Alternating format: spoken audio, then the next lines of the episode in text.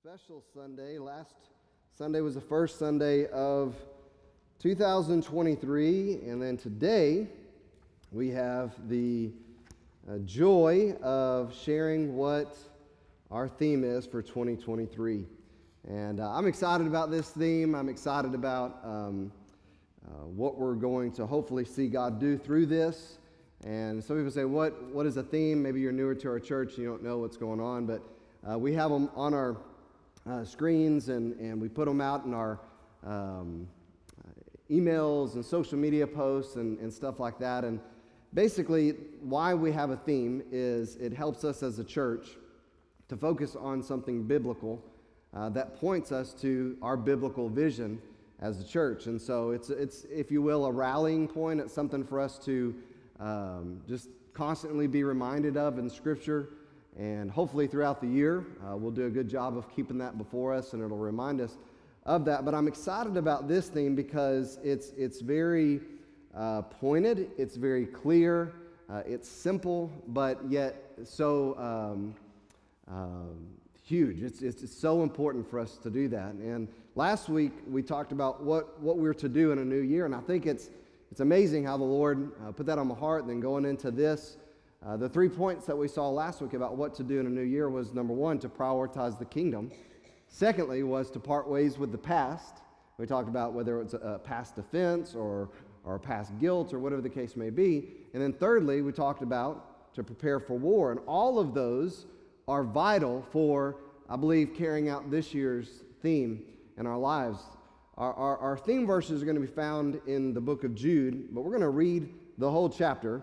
Uh, it's 25 verses, so buckle in. I, I said yesterday in our workers' meeting um, that, you know, please don't fall asleep. It's early. It's early here. Don't fall asleep. We're going we're gonna talk about this uh, at length, but this is what it says Jude, a bondservant of Jesus Christ and brother of James. To those who are called, beloved in God the Father, and kept for Jesus Christ, may mercy and peace and love be multiplied to you. Beloved, while I was making every effort to write you about our common salvation, I felt the necessity to write to you, appealing that you contend earnestly for the faith which was once for all handed down to the saints. First, and the reason why, he explains the reason why, because certain persons have crept in unnoticed. Those who were long beforehand marked out for this condemnation, this judgment. Ungodly persons who turn the grace of our God into licentiousness and deny our only Master and Lord Jesus Christ. Now, if you've been here, and, and I know a lot of our members are here, but uh, if you're newer here and you, you were here when we started before Christmas, uh, the, end, the end, the study on the end times, uh, we've been talking about what the end looks like. We talked about the condition of mankind in the end, talked about how uh, there's going to be a lot of false teachers and scoffers and mockers and all those things, and this is right in line with that. And Jude, uh, th- this, this, this warning here is that people have crept in unnoticed into the church.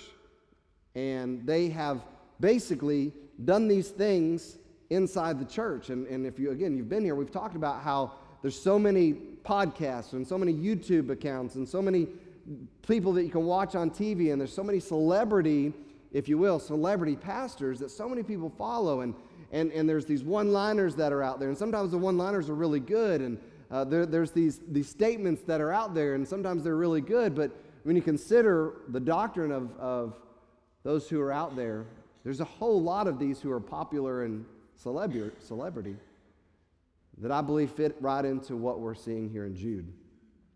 They've crept in unnoticed. And while there's some things that seem to uh, work uh, it, with what we believe and what Scripture teaches, there's a lot of error in their teaching. And so he's explaining to them listen, you've got to earnestly contend for the faith because people have crept in unnoticed and, and, and they're, they're marked out long beforehand for this judgment. They're ungodly persons who turn the grace of our God into licentiousness. And what does that mean? What is turning the grace of God into licentiousness? Basically, a license to sin, a license to indulge in lust and, and, and covetousness and greed and all that. And so we, we say, this is what people say oftentimes, that's why I, I push against it in our church. Well, I think God understands. Listen, that's not how we approach the, thro- the, the grace of God. The grace of God compels us The grace of God should, should drive us to absolute devotion to the King of Kings. That's why I said it, it, they, they turn this grace into this licentiousness and deny our only Master and Lord, Jesus Christ. There's no point in our Christian lives where we, are, we should ever be trying to make an excuse to do what we want to do versus stay in a submitted state doing what He wants us to do. Did you hear that again? We should, we should never, in our Christian life, give any reason or excuse to do what we want to do versus staying submitted and, and, and committed to doing what He wants us to do. But so often we like to do things. As I said, well, I don't think God has a problem with this, or I think God is okay if I do that. Listen, look at what Scripture says. That's why He said, earnestly contend for the faith. Don't, don't, don't hold back. Don't follow these people who are turning the grace of God, this unmerited favor given to you. We just sang about it. Into this license to sin. So he says, Now I desire to remind you, though you know all things once and for all, you've been given all these instructions that the Lord, after saving a people out of the land of Egypt, subsequently destroyed those who did not believe. So you know how God works, you know how he acts. He's always done this, that he has rewarded those who trust in him, and he has judged those who reject him. Angels, even who do not keep their own domain, but abandon their proper abode, he has kept in eternal bonds under darkness for what?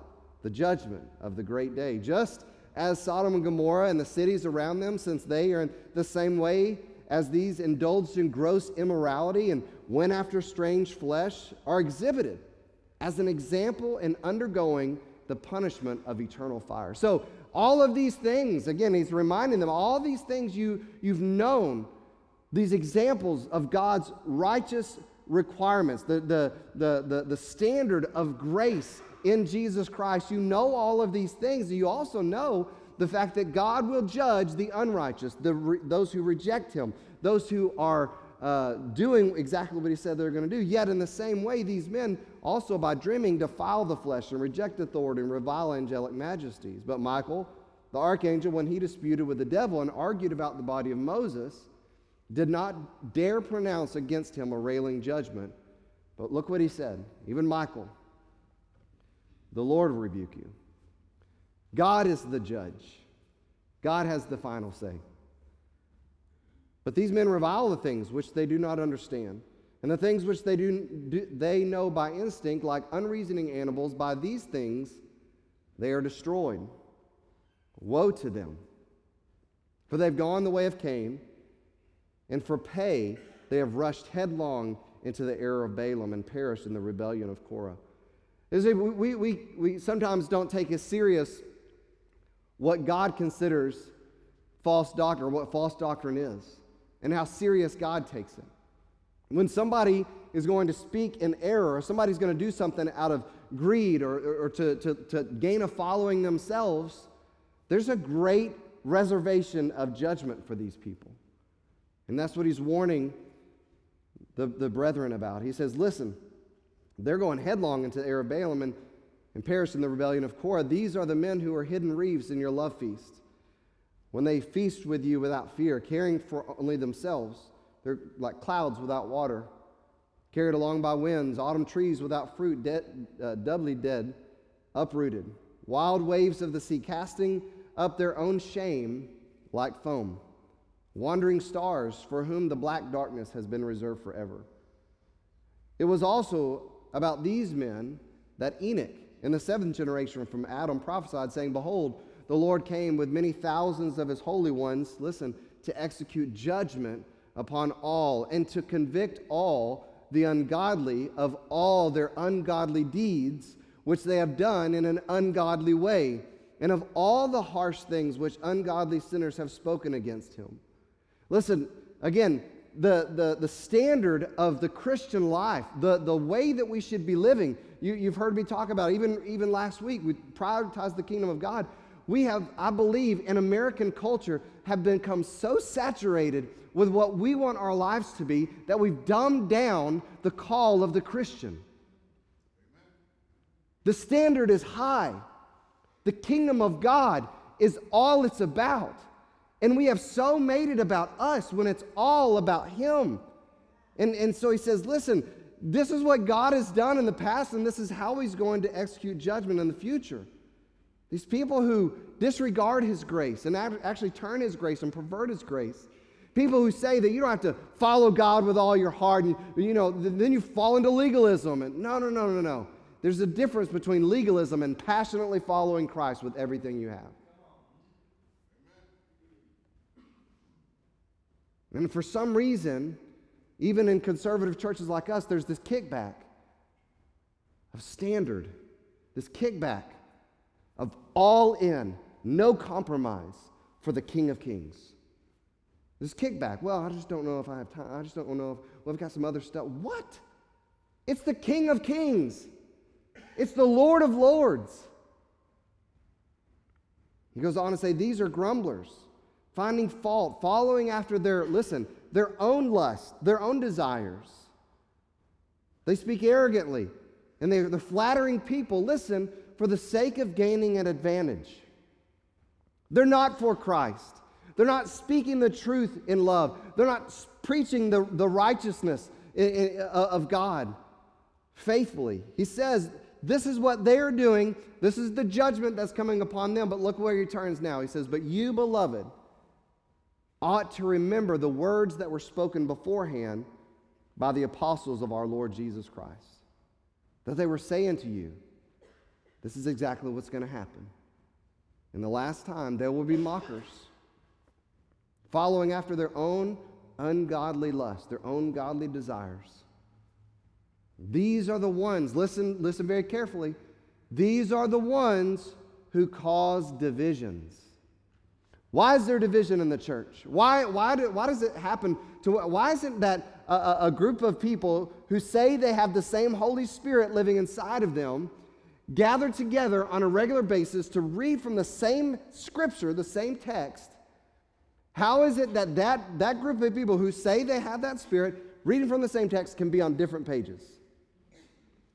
I believe part of the, I believe part of the, the, the uh, equation is this there are some inside who don't have the Spirit of God in them. And I believe they, they think they do. And I believe they say to other people they do. But by their, their, the, the desires that's driving them and the way that they're living their lives, and these things that are happening, it is clear that they do not have the Spirit because look what he says. These are the ones who cause divisions. They are what minded? Worldly minded. They think, well, we can make it to that, but we've got this thing going on, and well, we would be at church, but you know, we, we're going to miss the game. And, and these are worldly minded. Listen what he says. Is not me. Devoid of the Spirit. So there's a clear distinction between the people who have the Spirit of God and those who don't have the Spirit of God. And one of the, one of the, the, the evidence is this is that if you're a child of God, there's something in you, which is the Holy Spirit, that is desiring to be a peacemaker, to, to, to foster peace, to foster unity, and to operate in love. Because that's what the Spirit of God does. But if it's not there, and you're on your own page wanting to, what it said, doing what you, following after your own lust, worldly minded, don't care about unity. Matter of fact, you're okay if they're not connected and there's division. There's got to be a real evaluation on whether the Spirit of God truly dwells within because it says they're devoid of the Spirit.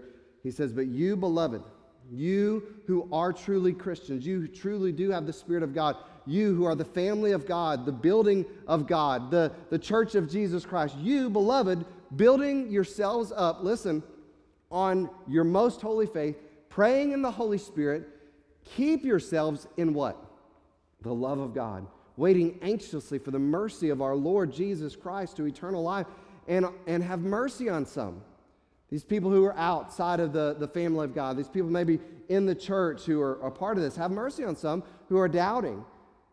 Save others, snatching them out of the fire, and on some have mercy with fear, hating even the garment polluted by the flesh. Now to him who is able to keep you from stumbling and to make you stand in the presence of his glory blameless and with great joy. To the only God, eh, our Savior, through Jesus Christ our Lord, be glory, majesty, dominion, and authority before all time, and now and forever. Amen. In this book, we're called in the first few verses to earnestly contend for the faith. Earnestly contend for the faith that was once and for all handed down to the saints. Why is it so vital for you and I to earnestly contend for the faith, especially now? Well, the scripture told us false teachers, ungodly people, they've crept into the church and they've perverted the truth and have led many astray. That's why, even in conservative churches like us that preach the Bible every week, I mean, we literally just read a whole book of the Bible. And, and we're talking about it this morning. There, there's churches like that around, but the reason why, inside churches like that, there are still people who, in their minds, are compromising that they should not give everything to the Lord, that the kingdom of God should not be priority in their life, that they, they should not be preparing for war like we talked about last week. Why is that is the case? Why are there some people who say, it's not a big deal that I'm not there? It's not a big deal that I don't do this. It's not a big deal that I don't invite anybody to church. It's not a big deal that I do this or, or, or I'm a part of a group or whatever. Why is it that there's some people? Because there have been people who have crept in and perverted the truth and twisted the truth and led many astray. And so, even among Bible believing Christians, there are some people who have compromised what it looks like to earnestly contend for the faith. It's a fight. That's why I said last week prepare for war. That's why it should be every day of our life. Man, this is about holding the truth, holding to the truth and holding to the faith and living passionately for the kingdom of God without compromise.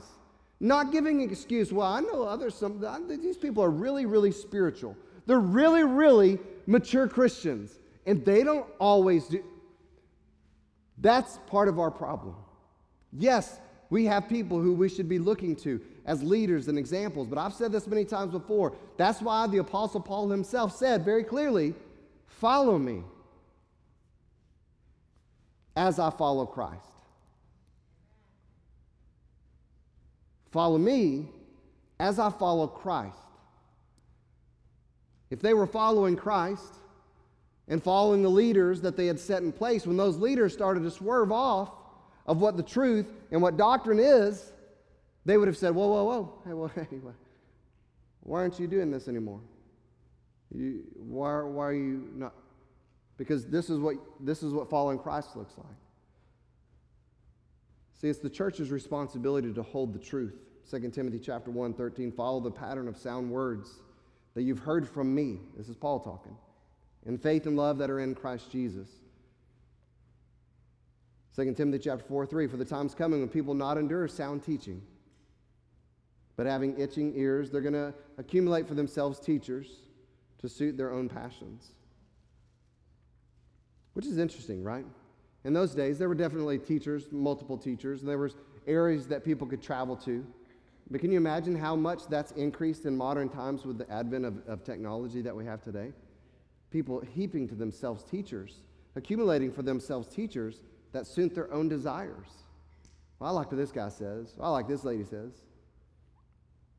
But in Ephesians chapter 4, verse 15, we're told to speak the truth in love. And we're to grow up in every way into Him who is the head, even into Christ. This year's theme comes from that book of Jude.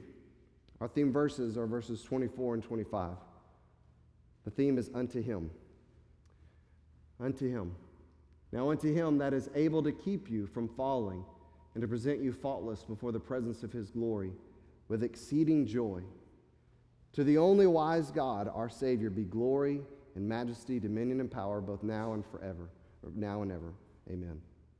Years ago, I shared a video with our leaders and in different, uh, even I think our, our church worker meeting uh, video that was a really old video at the time, and it's even older now. But uh, this, this gentleman, his name is Simon Sinek, and uh, he had a, a, a, TED talk on um, basically the why, the purpose, right? And he used concentric circles to talk about how some people are successful and why some people are successful and why and how some people are not. And uh, he used this idea of concentric circles to explain that the outside circle is your what, the, the second circle is your, your how, and then the, the, the bullseye is your why.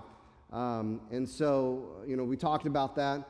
And um, as I was praying through and trying to get clarity on this year's theme, uh, all I could see was concentric circles, but a little bit different than the three circles. It had four, with Jesus at the center. So I want to embrace that. And um, if we can throw our, we throw our graphic up there.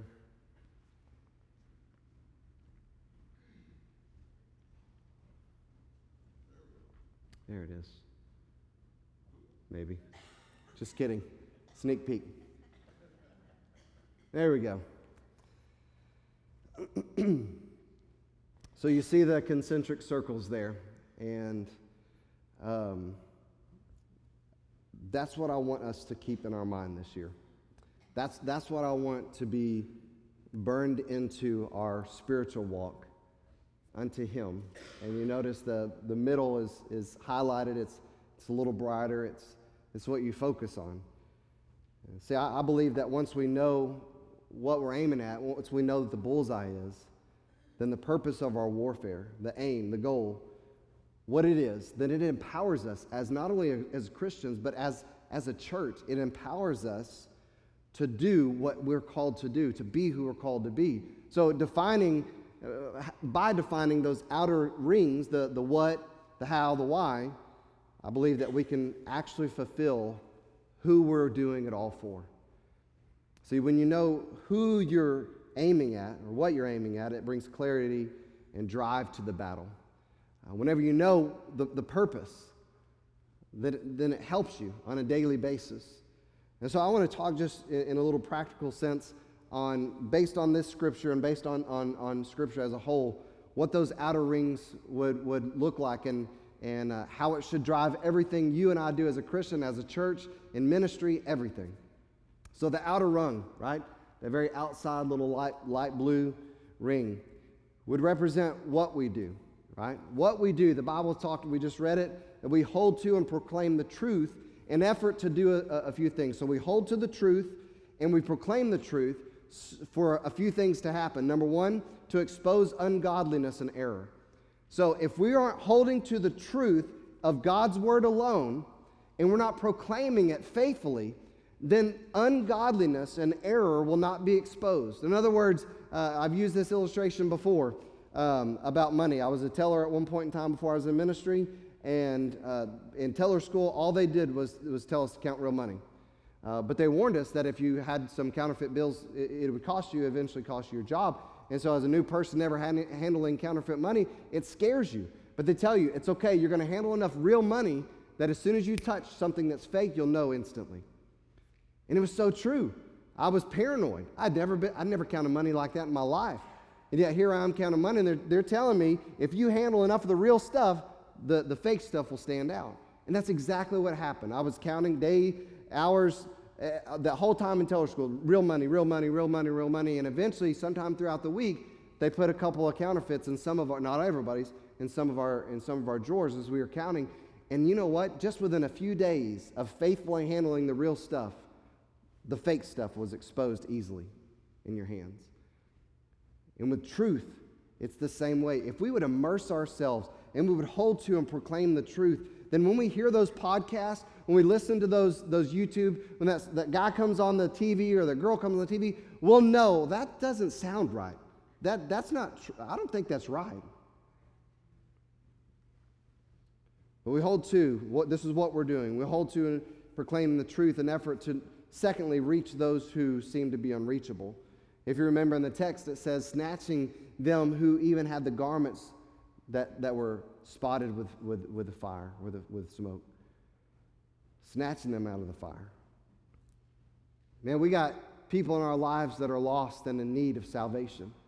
And sometimes, sometimes it can be difficult. Those conversations can be hard. Sometimes it seems like they might be unsavable. Man, if anybody's going to hell, it's this person, right? That, that's sometimes how we feel about people. But the Bible says that we are to hold the truth and proclaim the truth with, with, with mercy and love, that, that we're to be even reaching, having mercy on people, to reaching them who even seem to be unreachable. And then the third thing is this building each other up. It said that we are supposed to be building each other up on our most holy faith. You know, that's what leadership does. Excuse me. Leadership sets the example. As Christians, we are to be setting an example for one another, for others, our kids, our grandkids, the next generation, whatever. Building each other up. So, that outer circle, the what, we can even make it even more practical and say it's the tangible part of the mission that we have as a church. It's the preaching, it's the teaching, it's what we just did this morning. It's the singing and the praising of God. It's, it's serving what some people are doing right now next door and back there. And it, it's serving before services and after services. It, it, it's serving. It's also when we leave here and go throughout our week and we're witnessing to the people and we're trying to invite them to church and, and we're doing the things, the what of the mission is the, the outer ring. That, that outer ring is, is the tangible part of us, what we do. This is what we do as Christians, as the church. But I think that you have to ask it. I'm a member of the church of Jesus Christ. And as a member of the Lord's church, church, am I doing what I'm supposed to be doing? Am I even, am I even hitting the target at all? Am I, am I touching the what at all? You know, when you're, you're aiming at a target, sometimes you, you, you're zeroing something in, whether it's an, a bow and arrow or a gun or whatever, and, and you shoot and you whoo, I'm off target. Let me ask you this Are you hitting the target? Are you even close to the outer rings? Are you, are you doing what you're supposed to be doing as a part of the church? I, I think there's some people say, yeah, absolutely, I am. But I also think that you can go through the motions, right? You can go through the motions of, of almost anything. And I would argue that many people even do that with what they do for the Lord. Many people go through the motions of praise. Many people go through the motions of serving. They feel obligated to serve. Well, I hold this title or I have this position or um, if I don't, then this is what I'm going to, you know, uh, somebody's going to be griping or whatever. So maybe I feel obligated to serve. Maybe even feel guilty that they're not doing something to invite other people. And so they do what they do out of guilt. However, we're not to do what we do for the Lord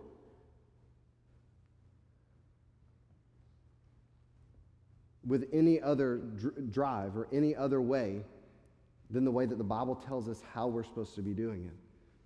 And that's this, the next rung inside. How we do what we do is essential. First of all, everything we do for the Lord should be done with earnest effort. We're to earnestly contend for the faith. We're to earnestly uh, strive after the Lord or earnestly uh, share the gospel with people. It should be something that matters to us. This is how we do what we do. Secondly, in line with that is excellence. Man, if you're doing it for the King of Kings, if you're doing it for your Savior, the one who laid down his life, took your sin, and paid your price for all of eternity and rose again to give you eternal life as a gift, how could we give to him anything less than the excellent effort for his kingdom? Excellence. Excellence is how we do what we do. It's, supposed to be what we do. And then again, as we read in the scripture, with mercy and fear and love. How we do what we do. Why are you, or how, how, are, how are you serving? How are you carrying out that, that, that, that tech ministry service, the welcome center, the, the kids ministry, the, the worship team, or whatever area, the parking team, what area are you serving in? How, how, are, how are you inviting people to church? How are you witnessing to them? How we do it should be with earnest effort and excellence, with mercy, fear, and love. That's how we should. This is how we should do anything. But throughout Scripture and in Jude, we see what that next inner rung is, and that is why. So, what we do, we preach and teach and invite and praise and serve and, and build each other up and encourage. That, that's what we do. And how we do it should be with excellence and earnest effort and mercy, love, and fear. But why? Why should we do it with excellence? Why should we do it faithfully? Why should we do it with earnest effort? Why? What's the purpose behind doing the things we're supposed to be doing for the Lord as a church, as a Christian? Well, first of all, is this Jesus commanded it. Jesus commanded it. He said it. There should be no other reason. We, should, we, we could close it and say, well, if Jesus said it, we should do it. The end. He's our Lord, He's God. That's why we should do it the way that He's, he's told us to do it. But beyond that, secondly, our love demands it. John 14, verse 21 He who has my commandments and keeps them is the one who loves me. Again, if we say that we love Him, then there's going to be an obedience to His commands. So, why do we do what we do? Why are you here this morning? Why, why are you going to leave today and, and, and, and go through this week and be praying and looking for ways to invite people to come and hear about Jesus? Why are you going to try to give them a tract? Why are you going to try to witness to them yourself? Why are you going to try to be a light, be an encouragement to other Christians? Why are you going to set that example in your home? Why are you going to do all of that? Number one, because Jesus commanded you to do that. But secondly, because you love Him and you desire to do that for Him. And the third thing is this it's the, it's the reason why you and I are still here. Believe it or not, it's, it's not to buy a house, even though that's a cool blessing to have on this earth. It's not to buy a car. It's not to, to all the earthly things that we, we sometimes start living for and, and, and deriving our purpose and life from. Like, this is my job, this is my money, this is my hobby, this is why I live. Again, it's not about that. As a child of God, our why is it comes from Jesus. Why I'm still here is because he has kept me to accomplish his purpose. That's why you have to say, why, why does God, why did he take some people home already? Just like the Apostle Paul, their race has been run. God used their life to accomplish his purpose. And now they're receiving the reward. If they're a child of God, they're receiving the reward of their faithfulness and their faith in him. You and I are here kept for his purpose, not our purpose. The why, of course, is the motivation. And while all the rungs are essential, right? You, you, have to, you have to understand what we're supposed to do as a Christian, right? knowing what the job is is important. But how to do the job, how to do what you're supposed to be doing as a child of God is important. How, how, you, how you want this done? With excellence, earnest effort. Why? Why is it so important? Because Jesus commanded it. And we love him, and so we want to accomplish his purpose that he still has us here for. All of that centers on, and this is where we should derive our passion to carry all of that out. The why, the how, the what, it all comes from the bullseye, and that's the who unto him. Unto him is the theme. That's why that should be, again, last year's theme was raised with Christ. If you've been raised with Christ and set your mind, your thoughts, your affections, your cares on things above, not on earthly things. So here it is what drives you, what motivates you, what impassions you, what gets you up in the morning, what, what keeps you going, what even maybe keeps you awake at nighttime must not be the things of this world. You and I have got to fight against that because you and I are the same the same. We have fleshly bodies and our flesh is prone to go after the world. All of us are, are wired like that. But what we have to strive after is to keep our target, our, our, our, our sights set on Jesus, unto Him. It's all about Him. It's not about us. It's not about the world. It's not about stuff. It's about Him. At the end of it all, I promise you, I promise you, we'll get it. When we're standing there at the judgment seat, we're going to get it. But if we can get it now, it'll be so much more fruitful and rewarding now and then. Two quick things, and I'm going to close. Notice the aim in the bullseye to Jesus unto him who is able. Who is able. He's able to do a couple things. Not, not just a couple things, but in our notes, a couple things. He can do everything he wants to do. Unto him who's able, look at this, to keep you from stumbling. Say, man, I, I don't know. I, I seem like I stumble all the time. I feel like that I can I cannot, I feel like I, I can barely stay focused on Jesus. I feel like I'm always getting distracted, always stumbling in the world, always stumbling in my flesh. Listen, that's why it's vital for us to focus on Him because He is able to keep us from stumbling. Man, we, I trip over my feet all the time. We all easily trip over our own feet, and the world is really easy to trip over as well. But He's able to keep us from stumbling, and secondly, make us stand in the presence of His glory blameless and with great joy. Make stand in the presence of his glory blameless and with great joy, which is amazing, which if he's able to keep us from stumbling, he's able to do that as well. And so the key again in our in our Christian daily lives is to get up every day and make sure that our sights are set on the bullseye. Make sure our sights are set on Jesus Christ alone, not on, on again being successful in the world or, or gaining these things. Listen, God will give to us and bless us how he sees fit, especially when we have the, the bullseye set right, especially when we have our, our, our, our sights set right. But the second thing is this unto him to the only God, our Savior, through Jesus Christ our Lord. And then this simple thing be. If we're focused on him, he's able to do with us what only he can do with us. But the second thing that happens when we're focused on him, a few things come from us to him right? He's able to do these things for us, keep us from stumbling, present us blameless in His presence. But when we're focused on Him, what resonates from our life is glory.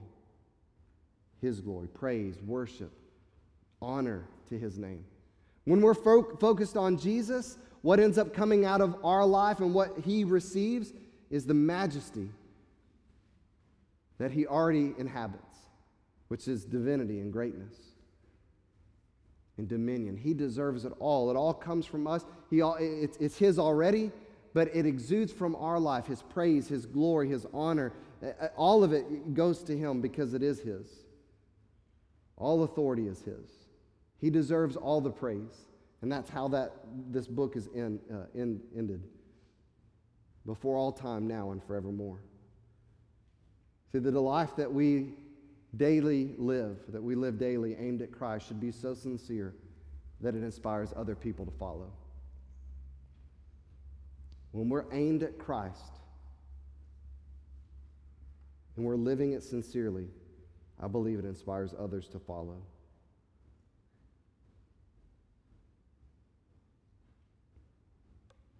See, I believe if we don't get up every day and place your sights and I don't place my sights, if we don't get up every day and do that on Jesus Christ, then we're never going to be effective in what we're supposed to be doing on this earth. And that's going to matter. As I said a while ago at the judgment seat, it's going to matter.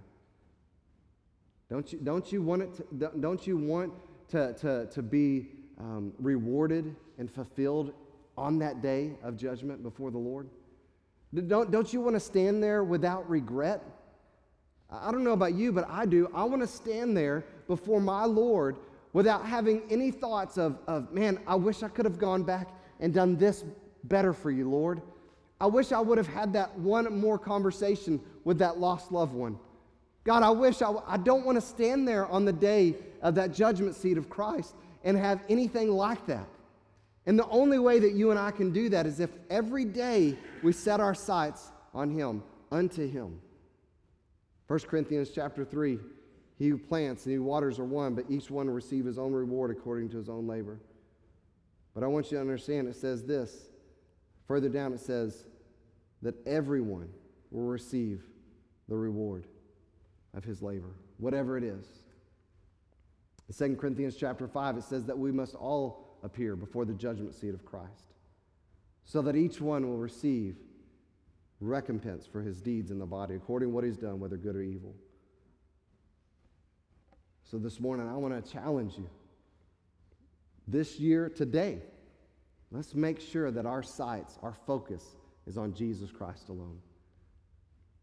It's easy to get distracted. Maybe somebody has distracted you. Maybe something has distracted you.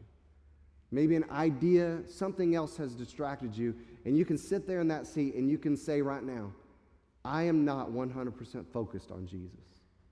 I want to challenge you this morning, there in your seat, here at this altar, say, God, forgive me and help me. I want to get up every day and focus my life on you. I, I want to be zeroed in on you because you are my God. You are my Lord. You are my Savior. You are what it's all about. And I want to live for you alone. Let's do that today. and Let's live that out in 2023. Father, thank you for this time. Again, thank you for uh, this message. Lord, thank you for this scripture.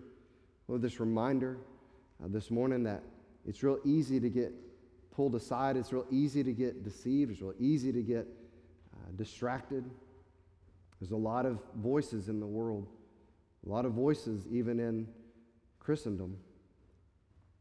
Lord, I, I pray that we would hold tight to your truth, to your voice, the voice of truth, Lord. I pray that we would uh, desire every day to set our sights on you. And God, that through that, you will produce in us and through us what brings you glory, what brings you praise.